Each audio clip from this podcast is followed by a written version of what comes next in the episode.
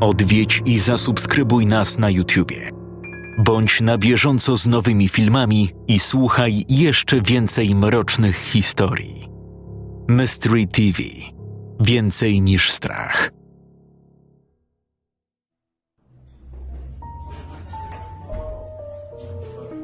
Po raz drugi w przeciągu 10 minut spoglądam na zegarek. Jest 17.41. Unoszę nieco wzrok, widząc idącego szybkim krokiem Wiktora.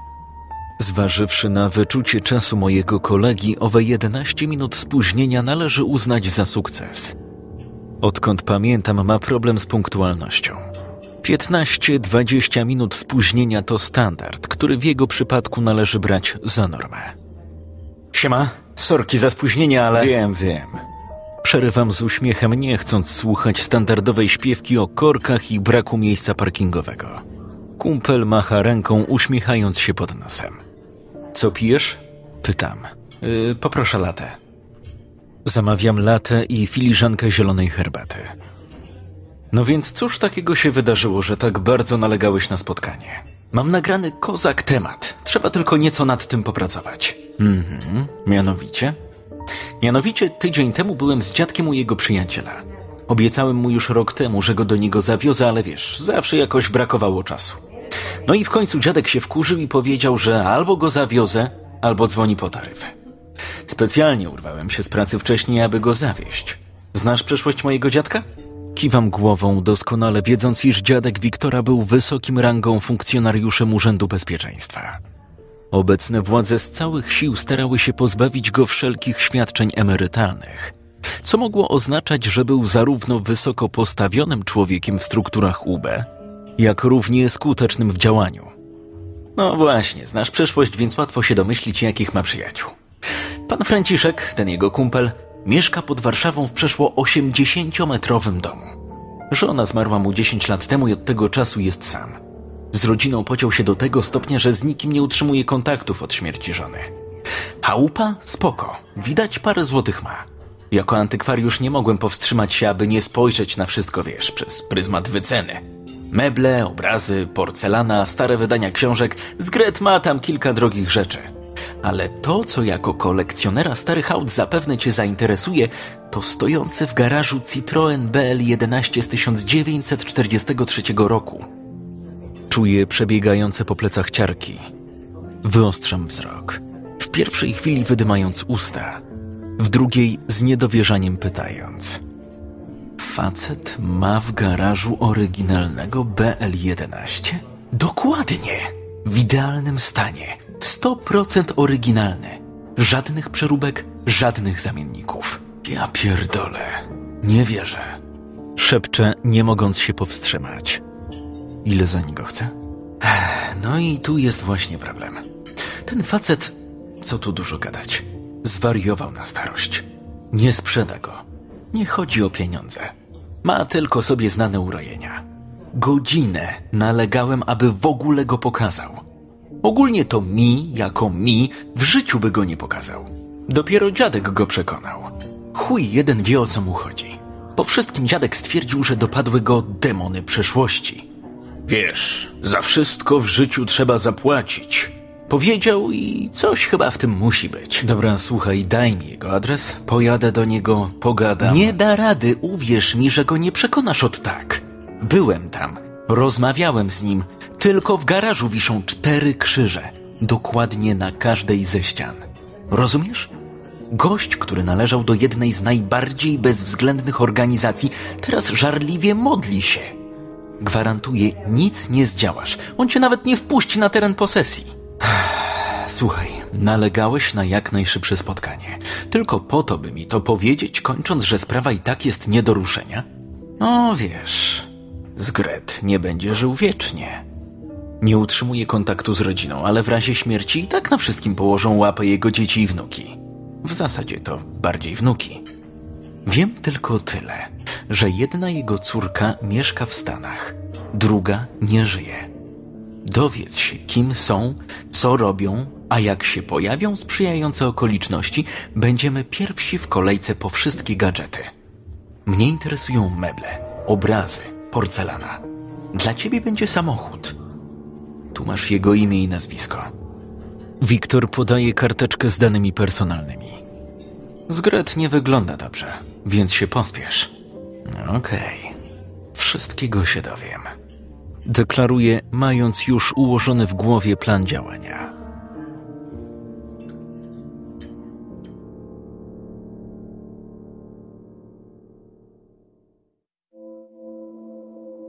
Już następnego dnia umawiam się z Andrzejem.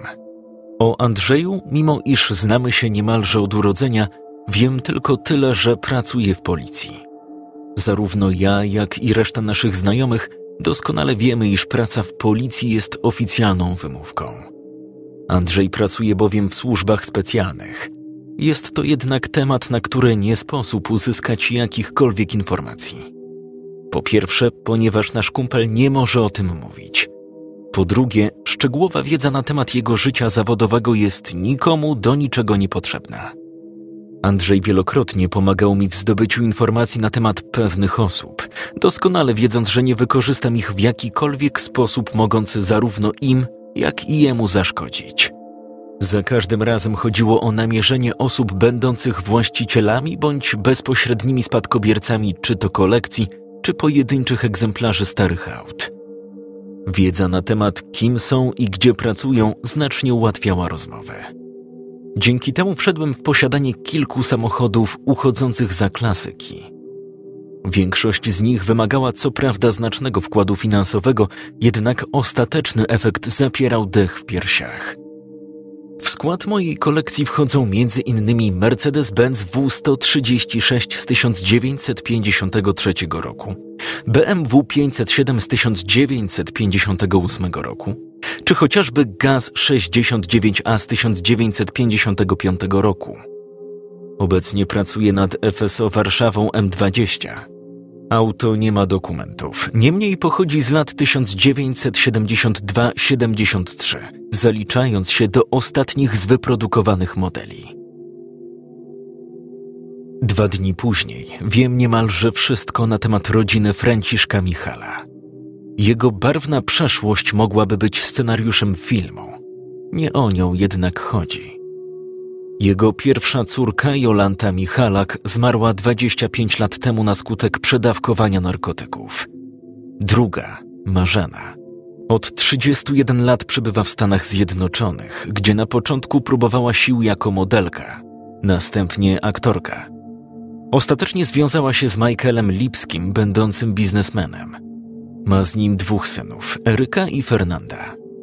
27-letni Eryk dwa lata temu zamieszkał w Polsce, po części przejmując interesy ojca. Jego problemem są narkotyki i hazard. O Fernandzie wiadomo tyle, że mieszka z rodzicami w Kalifornii i studiuje prawo na ostatnim roku.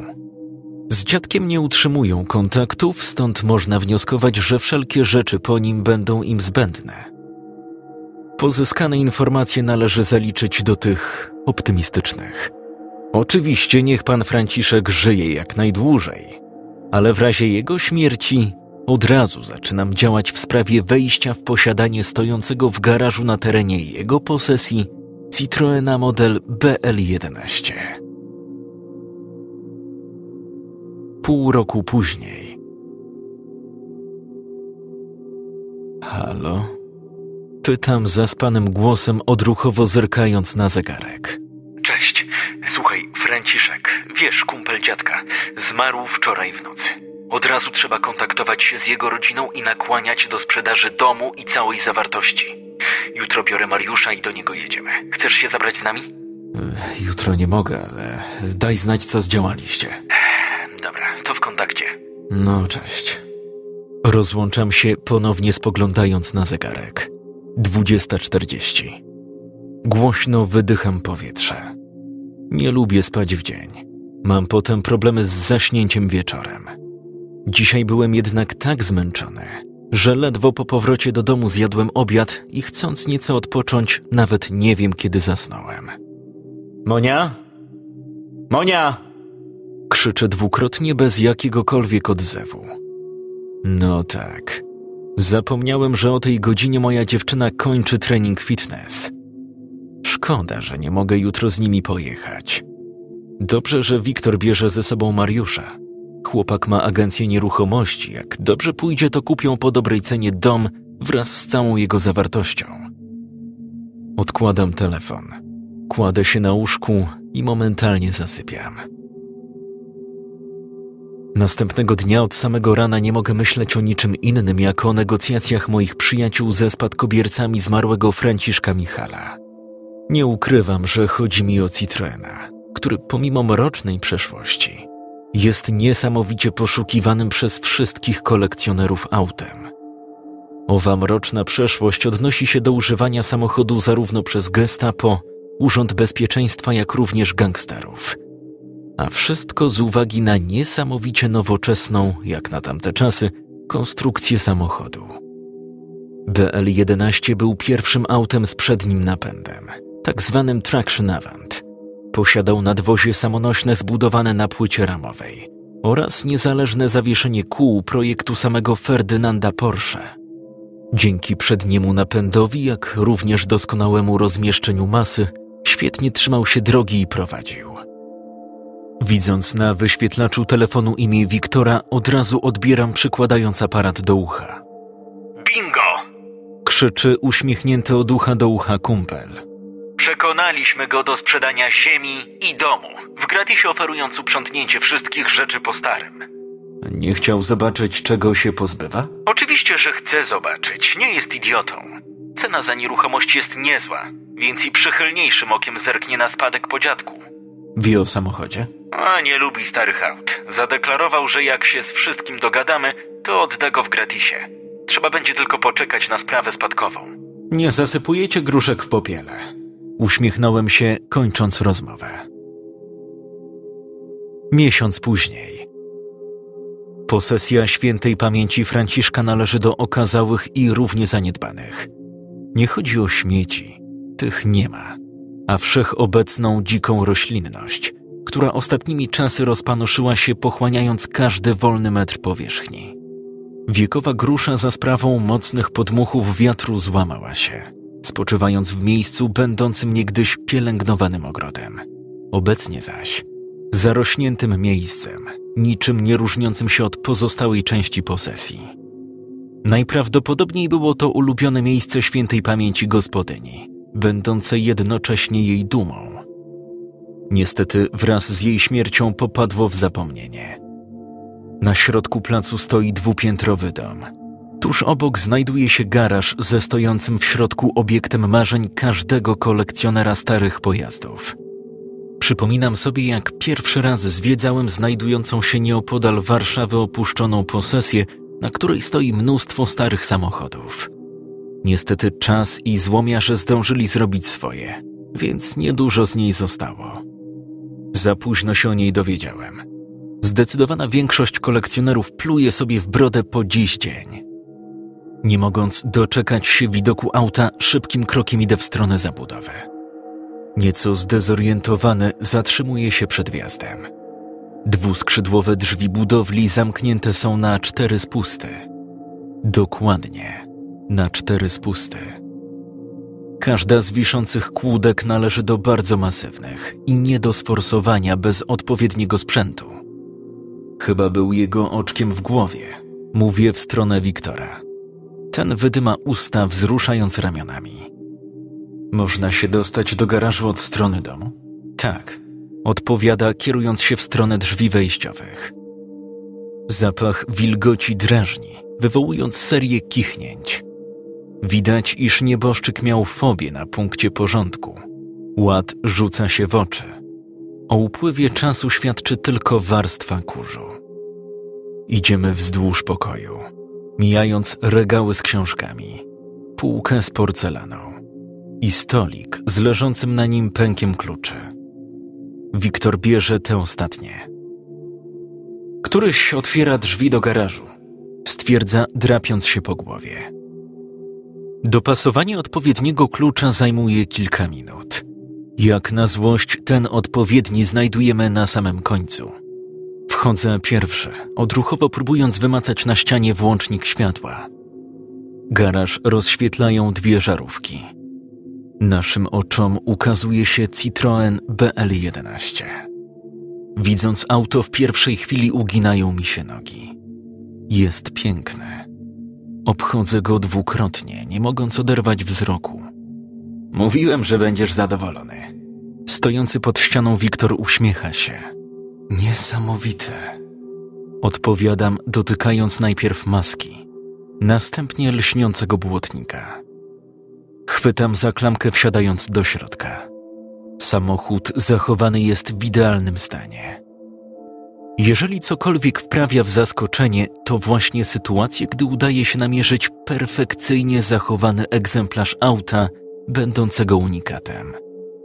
Wysiadam, dostrzegając przyjaciela wpatrzonego w wiszący na ścianie krzyż. Wiszą na każdej ze ścian, stwierdza, zerkając na mnie. Rozglądam się. Faktycznie ma rację. Aż cztery? Ciekawe. Ciekawe. Zawsze dziwiło mnie, jak to człowiek zmienia się na starość.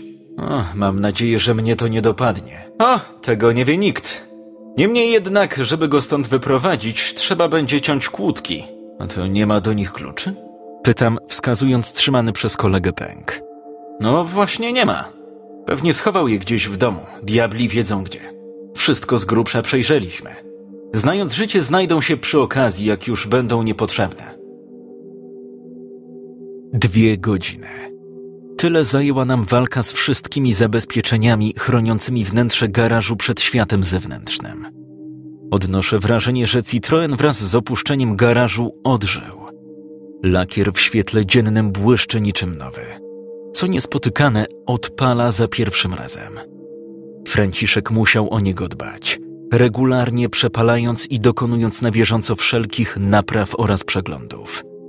Dowód rejestracyjny znajduje się w schowku, tuż obok kompletu żarówek. Natomiast w bagażniku leży teczka z kilkoma egzemplarzami gazet sprzed kilkudziesięciu lat. Odkładam ją na miejsce. A, przejrzę przy okazji. Trzy godziny później auto wzbogaca moją kolekcję, stając chwilowo z powodu braku miejsca przy jabłoni. Ostatecznie widzę go obok Mercedesa W126 i Wołgi. Postanawiam wybrać się nowym nabytkiem na zbliżający się wielkimi krokami zlot zabytkowych aut. Sam Citroen, jak i stan w jakim się znajduje, wzbudzi nie lada sensację.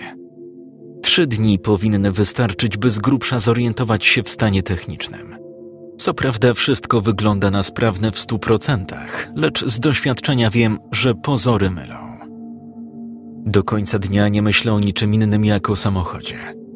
Jeżeli miałbym użyć jednego słowa na określenie go, cudo byłoby tym najodpowiedniejszym.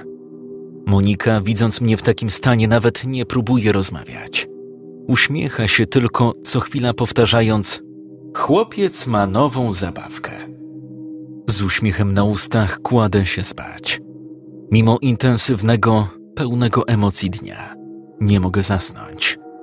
Dopiero dobrze po dwunastej w nocy tracę kontakt z otaczającym światem.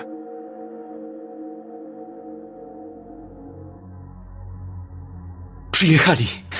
Uciekajcie! Głos mężczyzny przepełniony był lękiem. Nigdzie się bez ciebie nie ruszam, odpowiedziała równie spanikowana kobieta. Nie myśl o mnie, poradzę sobie. Pomyśl o Marysi. Kobieta spuściła wzrok, wlepiając go w podłogę. Wiedzą zarówno o tobie, jak i o mnie. Nie odpuszczą, będą szukać do skutku, wiesz jacy są. Mężczyzna nerwowym wzrokiem wodził po pokoju. Nie zdążymy. Otoczyli dom. Ukryj Marysię. Kobieta podbiegła do jedenastoletniej dziewczynki, chwytając ją za rękę. Dziecko ze łzami w oczach patrzyło na swych rodziców. Będzie dobrze, kochanie. Będzie dobrze. Powtarzała kobieta, ciągnąc dziewczynkę do sąsiedniego pomieszczenia. Mała wiedziała, że to nie może skończyć się dobrze. Mimo młodego wieku doskonale znała realia życia w okupowanej Warszawie. Ciągły lęk i strach zdążyły wryć się w psychikę na tyle głęboko, by być zapamiętanymi do końca życia. Wizyta gestapo dla nikogo nie kończyła się dobrze. Mimo wszystko nie dała tego po sobie poznać.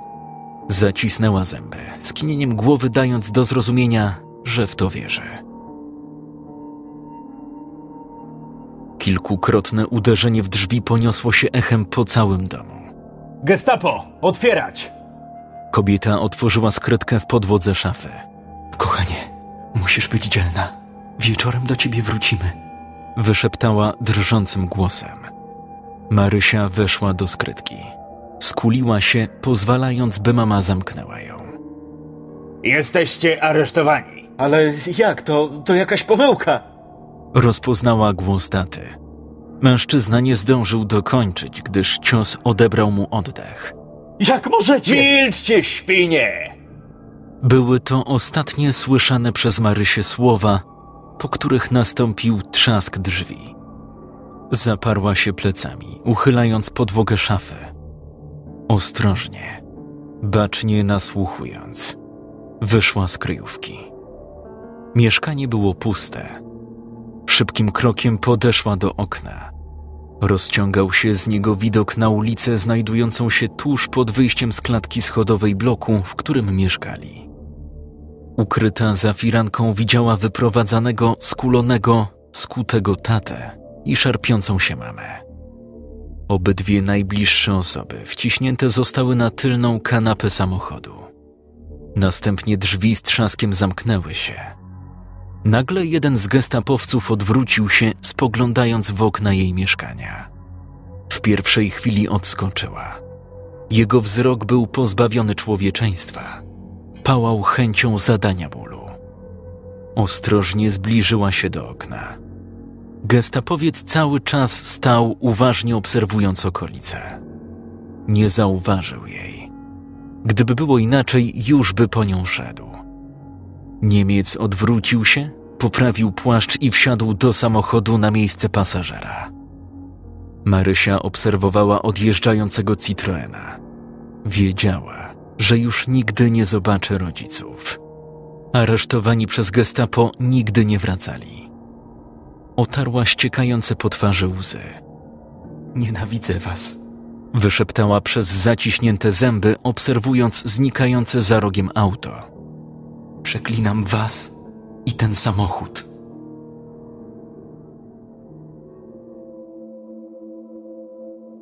Odzyskaniu świadomości towarzyszy fatalny ból głowy. Obie skronie pulsują, przyprawiając o zawroty. Mam wrażenie, że całą noc nie spałem. Niby zasnąłem, ale co chwila budziłem się i tak w kółko. Jak już zasnąłem, to sen o dokonujących aresztowania gestapowcach męczył bardziej, niż by mnie zmrużył oka. Ledwo się kończył, a po chwili wracał zaczynając od początku. Droga do pracy jest drogą przez męki. Dwa razy cudem unikam stłuczki. Natomiast samą pracę zaliczam do najcięższych ośmiu godzin w życiu. Nie pamiętam, abym kiedykolwiek tak się umordował. Brak koncentracji, a tym samym skupienia doskwierał co krok. A to coś gdzieś położyłem i nie mogłem znaleźć. A to po kilka razy szukałem tych samych dokumentów. Masakra. Po powrocie do domu nie nadaje się do niczego. Nie mam siły na nic, włącznie z jedzeniem. Oto pewnie jakaś nowa odmiana grypy. Najgorsze, że za tydzień dopadnie pewnie mnie, stwierdza Monika. W odpowiedzi wzruszyłem ramionami. Co gorsza, kolejne dni niczym się nie różnią. Kompletny brak sił, bezsenność, koszmary, zalewające co chwila zimne poty. Lubię sny, lecz te nawiedzające ostatnio należały do koszmarów sennych. Na domiar złego mój nowy nabytek o mało nie zmiażdżył Moniki. Citroena postawiłem przy płocie kilka metrów od jabłoni na niewielkim wzniesieniu. Nie mam pojęcia jakim cudem. Auto stoczyło się, sunąc wprost na stojącą przy jabłoni dziewczynę. Kurwa, pierdolony złom o mało mnie nie zabił! Krzyczała wściekła Monika. Co ciekawe, kiedy odskoczyła, samochód zatrzymał się, unikając uderzenia w drzewo. Zaciągnięty hamulec postojowy świadczył, że wszystko było jak należy. Jakim więc cudem się stoczył? Nie lubię go. Za żadne skarby do niego nie wsiądę. Nawet się do niego nie zbliżę. Wykrzykiwała, masując stłuczony na skutek upadku nadgarstek. Zamierzam jechać nim na zlot. Powiedziałem, pocierając brodę. Chyba zwariowałeś. A jak nagle przestaną działać hamulce? Z nim jest coś nie tak. Dlatego jadę dziś do Maćka. Trzeba zrobić konkretny przegląd. Monika w odpowiedzi prychnęła. Maciek na samochodach zna się jak mało kto. To pasjonat. Motoryzacja jest całym jego życiem. Wie o wszelkich bolączkach i słabych stronach większości pojazdów. Wie, w których rocznikach czego nie dopatrzono i co z czasem starano się z lepszym bądź gorszym skutkiem wyeliminować. O, jest w bardzo dobrym stanie. Wszystko jest sprawne. Dlaczego stoczył się z górki? Nie mam pojęcia. Dawno nie widziałem samochodu tak zadbanego. Stwierdza na koniec. Powyższa informacja cieszy. Pozostaje tylko w jakiś sposób udobruchać Monikę. Cały wieczór staram się załagodzić jej wściekłość. Zdaję sobie sprawę, że o mało nie straciła życia. Co gorsza, stałoby się to za sprawą mojej pasji. Dzięki Bogu wszystko dobrze się skończyło. Nie pozostało nic innego, jak przez cały wieczór przytakiwać i utwierdzać w przekonaniu, że ma absolutną rację. Wieczorem przytuliła się, co świadczy o zażegnaniu kryzysu.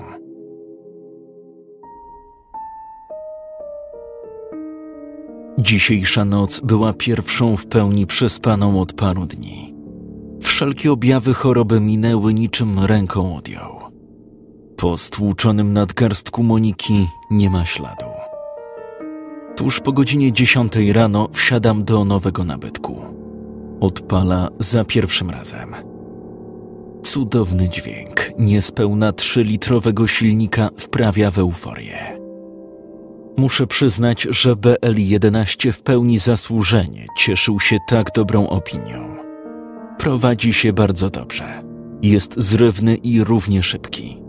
Nie dziwię się, że używało go zarówno gestapo, służby bezpieczeństwa, jak i gangsterzy.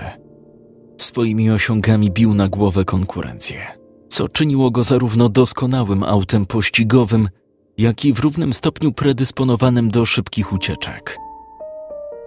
Mijam lasy Puszczy Kampinoskiej, kiedy nagle Citroen zaczyna zwalniać, kompletnie nie reagując na wciskany pedał przyspieszenia. Co jest? Cedzę przez zaciśnięte zęby. Na szczęście dostrzegam znajdującą się tuż przy drodze niewielką polanę, do której prowadzi kilkumetrowa wąska droga. Polana spokojnie może pełnić rolę swego rodzaju parkingu leśnego. Siłą rozpędu wtaczam się, zatrzymując na środku. Silnik gaśnie. Jak na złość, nic nie dają próby uruchomienia go. Ja pierdolę, no nie rób mi tego! Przeklinam na głos. Wysiadam. Otwieram maskę, stwierdzając, że wszystko jest w porządku. Niestety, samochód jak nie odpalał, tak konsekwentnie nie odpala. Nie pozostaje nic innego, jak zadzwonić do Maćka. Siema? Mówi głos w słuchawce. Siema. Mam problem z Citroenem. Nagle zaczął tracić moc i ostatecznie zgasł. Ledwo dojechałem na parking. Diabli wiedzą, co się stało. Na moje oko wszystko jest w porządku. Sprawdź, czy dochodzi paliwo. Sprawdzałem. Wszystko wygląda dobrze. Nie wiem, o co mu chodzi. Eee, a zerknij na świecę. Patrzyłem. A gdzie stoisz? W Campinosie. Podeślę współrzędne geograficzne. Podsyłaj, podsyłaj, za jakąś godzinę podjadę lawetą. Okej. Dzięki. Będę czekał. Rozłączam się, zerkając na Citroena. Czyli ze zlotu nici. Niech cię szlak. Monika, widząc wjeżdżającą na podwórko lawetę, nawet nie kryje uśmiechu. Wie, że jestem wściekły. Nie odzywa się więc nawet słowem. Na domiar złego ledwo samochód zjeżdża z lawety, a odpala. Stoimy z Maćkiem, patrząc jeden na drugiego. Heh, no cóż, złośliwość przedmiotów martwych. No, najwyraźniej. Innego wytłumaczenia nie ma. Resztę dnia spędzam na piciu piwa. Fatalnie, że ominął mnie zlot. No ale co zrobić? Citroena wprowadzam do garażu. Jutro jeszcze raz przejrzę świece i przewody paliwowe. Jakaś przyczyna awarii musi być. Najgorsze, że diabli wiedzą, co szwankuje. Standardem jest to, że co najgorsze zawsze musi się przytrafiać w najmniej odpowiednim momencie. Otwieram kolejne piwo, gdy w oczy rzuca się teczka z kilkoma starymi gazetami. Przyniosłem ją z bagażnika auta tuż po tym, jak zaparkowałem go przy jabłoni. Są to stare wydania Trybuny Ludu i Życia Warszawy. Przeglądam pierwszą stronę, chcąc znaleźć datę wydania. Dzień i miesiąc nieco się rozmazały, ale rok 1955 widnieje wyraźnie. Przeglądam kolejne strony, z uśmiechem na ustach, wracając pamięcią do czasów, gdy byłem dzieckiem.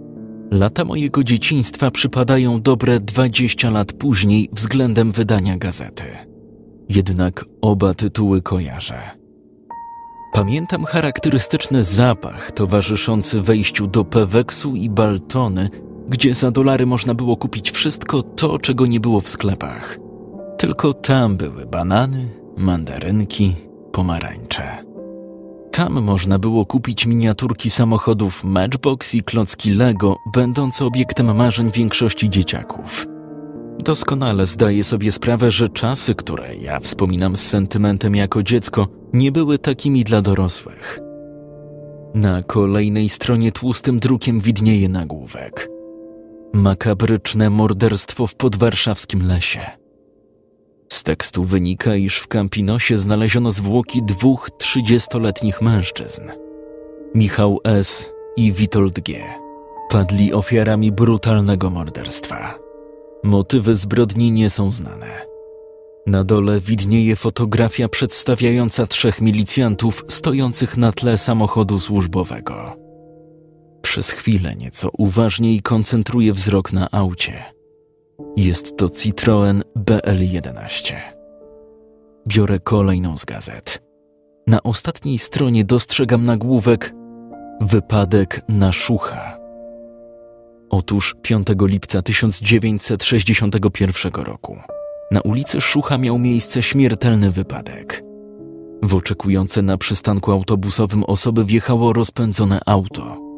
Na skutek tego śmierć poniosły dwie kobiety w ciąży i sześcioletni chłopiec, syn jednej z kobiet. Na zdjęciu widnieje tył samochodu i kilkunastu funkcjonariuszy prowadzących czynności śledcze. Auto ścigało uciekających przestępców, którzy dopuścili się napadu na jedną z placówek banku PKO. Tył auta należy do Citroena BL11. Wytężam wzrok, chcąc dostrzec numery rejestracyjne. XW6066. Rejestracja odpowiada tej widzianej na zdjęciu z zabójstwa w Campinosie. Kolejna gazeta. I znów artykuł ze zdjęciem Citroena. Na tylną kanapę auta wpychany jest skuty kajdankami mężczyzna. Służba bezpieczeństwa dokonuje aresztowania dwóch wysoko postawionych dyrektorów fabryk, podejrzanych o działania godzące w dobro majątku narodowego. Biorę łyk piwa, próbując wszystko nieco poukładać. Czyżbym był w posiadaniu właśnie tego auta? Gazety nie wzięły się w nim przypadkiem. Obecne numery rejestracyjne różnią się, co w żadnym razie nie dziwi. Zmieniały się najprawdopodobniej nieraz z chwilą przejścia pojazdu w prywatne ręce. Jeszcze raz sięgam po pierwszą z czytanych gazet. Zdjęcie zrobione było na tej samej polanie, na której Citroen odmówił dzisiaj posłuszeństwa. Znakiem rozpoznawczym są dwa duże głazy. Dźwięk dzwonka telefonu wyrywa z zamyślenia. Na wyświetlaczu widnieje podświetlane na niebiesko imię Andrzej. Wciskam przycisk z zieloną słuchawką. No cześć. Co tam się dzisiaj stało? Cześć. A, sprzęt odmówił posłuszeństwa. Czyli nie jest w tak dobrym stanie, jak się wydawało. Sam już nie wiem. Ledwo ściągnęliśmy go lawetą i odpalił. No, tak to jest z tymi zabytkami. Widać auto z charakterem. I całkiem konkretną przeszłością. Mroczną przeszłością. Jakbym podał ci numery rejestracyjne, sprawdziłbyś jego historię? No, zrobię co się da. Dyktuję numer rejestracyjny. Na spotkanie umawiamy się w poniedziałek. Odkładam telefon między gazety. Biorę ostatnią, przewidzianą na dzisiejszy wieczór butelkę piwa i postanawiam iść do garażu. Prawdą jest, że stare auta mają duszę. Każdy samochód ma duszę. Każdy ma przeszłość, lepszą lub gorszą. Każdy czuje, mając lepsze i gorsze dni. Często siadam w aucie i rozmawiam z nim. Zamykam oczy, słuchając jego historii, bolączek, żalów. Wsiadam do Citroena. Zamykam drzwi. Biorę łyk piwa. Opieram się wygodnie na siedzeniu i zamykam oczy. Opowiedz mi o sobie. Mówię, czując otaczający błogi spokój.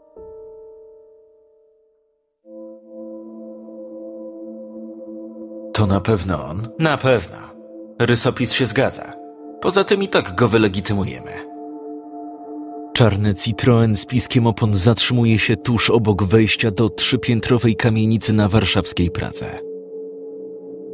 Michał Stęwicki? Pyta idący przodem ubrany w czarny płaszcz mężczyzna. Zmierzający w stronę domu Stęwicki wyostrza wzrok. Yy, tak. Służba bezpieczeństwa. Pojedzie pan z nami. Ale to jakaś pomyłka. Być może. Niebawem wszystko wyjaśnimy. Nie dostrzegając szans ucieczki, Stęwicki wsiada do auta. Zamknięciu drzwi towarzyszy pisk opon, po czym auto wyrywa do przodu. Długo nam to zajmie? Zapytał zatrzymany. Myślę, że długo. Ale przecież trzeba się było trzymać od nich z dala. Opozycji się zachciało. Zachodu. Myślicie, że tak tam jest fajnie? Jak wy to sobie w ogóle wyobrażacie?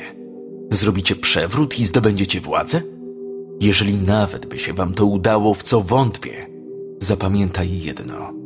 Ustrój się zmieni. Forma i nazwa gospodarki się zmienią. Ale ludzie się kurwa nie zmienią.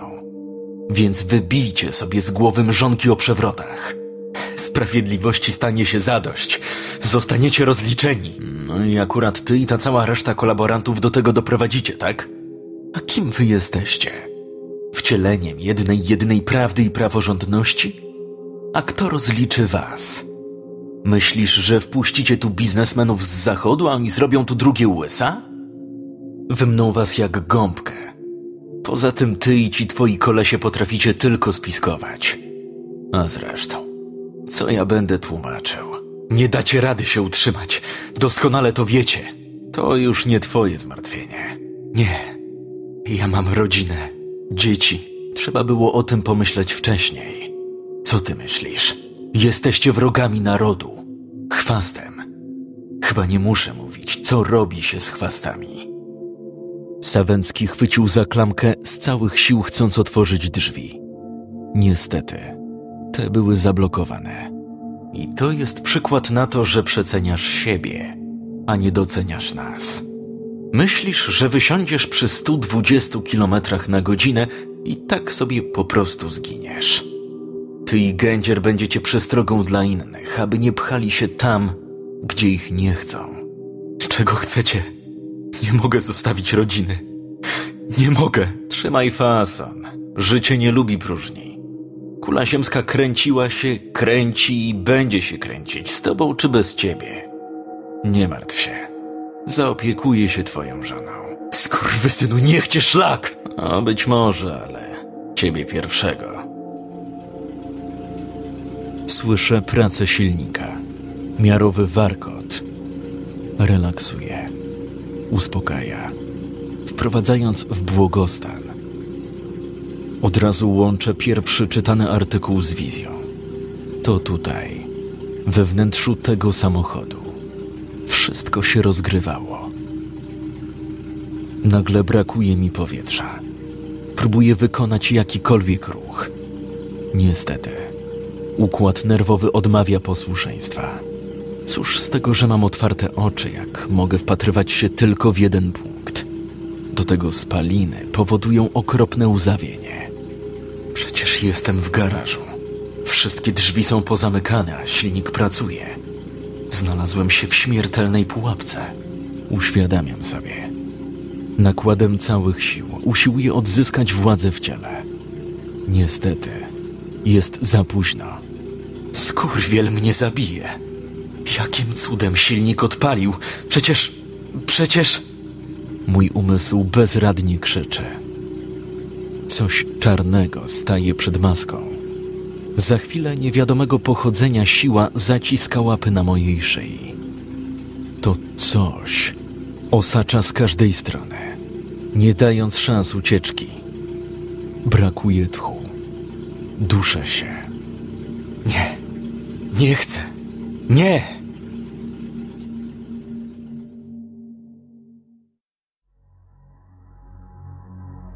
Monika zerknęła na zegarek wskazujący 23.20.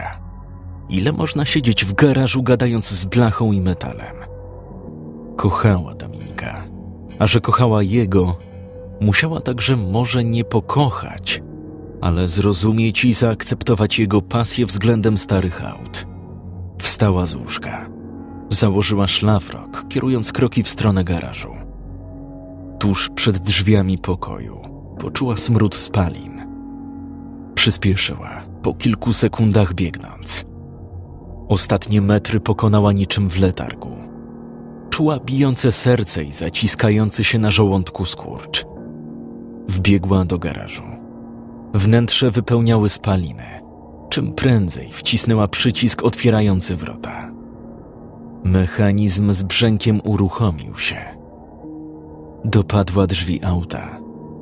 Przez chwilę szarpała za klamkę, nie mogąc otworzyć. Złapała leżący najbliżej klucz do kół i z całych sił uderzyła w szybę. Ta rozsypała się na tysiące drobinek. Widząc opartego o fotel Dominika, zastygła w bezruchu. Chłopak wpatrywał się w nią martwym wzrokiem.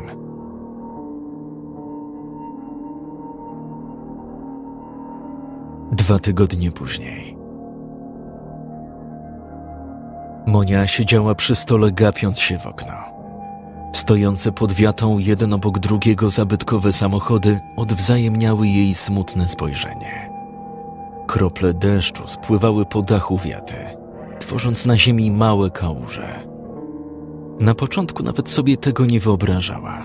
Z czasem przywykła do pasji Dominika. I gdzie one niby mają stać? Pytała, słysząc snute przy znajomych plany ukochanego odnośnie realizacji swych zainteresowań. Kochanie, damy radę. Zapewniał jeszcze bardziej ją przerażając. Ostatecznie zgodziła się wybudować wiatę zajmującą znaczną część placu. Dawało mu to tyle radości. Na te parę godzin, w trakcie których oddawał się swej pasji, zmieniał się w kogoś zupełnie innego. Oderwała wzrok od stalowo-szarych chmur, spoglądając na stojące przed budynkiem auta. Będzie ci ich brakowało, pomyślała.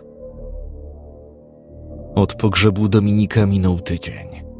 Już teraz była pewna, że jej życie nigdy nie będzie takie jak wcześniej. Rana po stracie ukochanego nie zniknie. Upływający czas być może nieco ją zabliźni, ale nie zagoi. Spojrzała w stronę leżącego na stole stosu dokumentów. Na samym wierzchu znajdowała się teczka, którą otrzymała od Andrzeja. Dzień po tragicznej śmierci Dominika. Chłopak przyniósł ją osobiście. Prosiłabym sprawdził. Nie wiem, czy i jak bardzo to ważne, ale. Dzięki. Przerwała, biorąc papiery.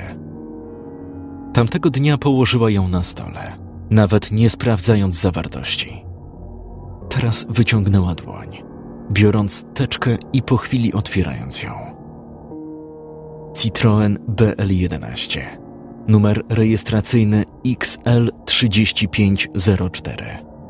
Data ostatniej rejestracji 10 kwietnia 1968 roku. Przez Urząd Bezpieczeństwa przejęty w 1946 roku. Numer rejestracyjny XW6066. Przeszłość przed 1946 rokiem nieznana. Najprawdopodobniej przejęty od Gestapo. Odsprzedany w 1965 roku. Do 1968 roku jeszcze dwukrotnie zmieniał właściciela. Monika zamknęła teczkę, nie mogąc dalej czytać. Parszywy złom! Syknęła, rzucając trzymanym przedmiotem o ziemię. Następnie z całych sił zacisnęła pięści. Pieprzona kupa gówna! krzyknęła, zrywając się na równe nogi. Pchana nie do opanowania impulsem, postanowiła definitywnie wyjaśnić kwestię znienawidzonego samochodu. Wbiegła do garażu, od razu chwytając stojący w rogu pod ścianą kanister z benzyną. Wykonując każdy kolejny ruch w sposób bardziej nerwowy, oblewała nierównymi strumieniami benzynę karoserię znienawidzonego pojazdu. Wyślę cię tam, gdzie twoje miejsce, ty stary rzęchu! Obiegała po raz któryś pojazd, gdy to nagle uruchomiło samoczynnie silnik. Słysząc miarowy warkot, w pierwszym odruchu znieruchomiała, wstrzymując przy tym oddech. Chrobot skrzyni biegów wyrwał ją z chwili przerażenia. Spojrzała najpierw w lewo, potem w prawo, uświadamiając sobie, że stoi z tyłu auta.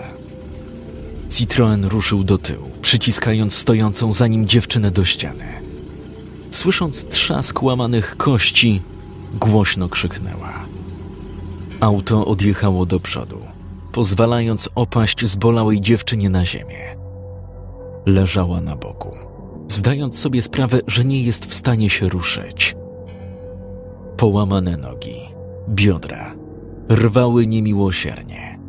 Natomiast zmiażdżona klatka piersiowa w coraz większym stopniu uniemożliwiała oddychanie. Nieco przekręciła głowę, parskając krwią. Jej głowa znajdowała się dokładnie na linii tylnego koła BL-11. Pierdolone bydle! Syknęła ostatkiem sił, wyjmując z kieszeni zapalniczkę. Spojrzała do przodu. Była pewna, że między nią a autem stoi cień. Zapalniczka rozbłysła niebieskim, cienkim płomieniem. Idź do diabła! Wycharczała, upuszczając płomień w kałuże benzynę.